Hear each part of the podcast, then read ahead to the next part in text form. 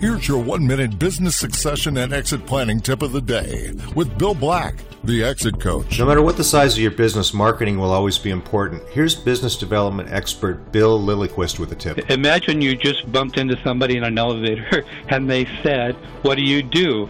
Well, you could just say, I'm a dentist in anywhere USA. But what if you said, I specialize in uh, family practice dentistry, especially children who are reluctant to come to a dentist? Well, all of a sudden you might have their interest. So have a 10 or 15 second elevator pitch that puts more meat on the bones of what you do. Have a 30 second version so that if they say, Oh, how do you do that? You have an answer of how you do that. And in the next 30 seconds, you suck them right into what you do and how you might be of value to them. And then have a, a one minute version in case you step off the same floor on the elevator. To hear more tips from over 150 advisors, visit exitcoachradio.com.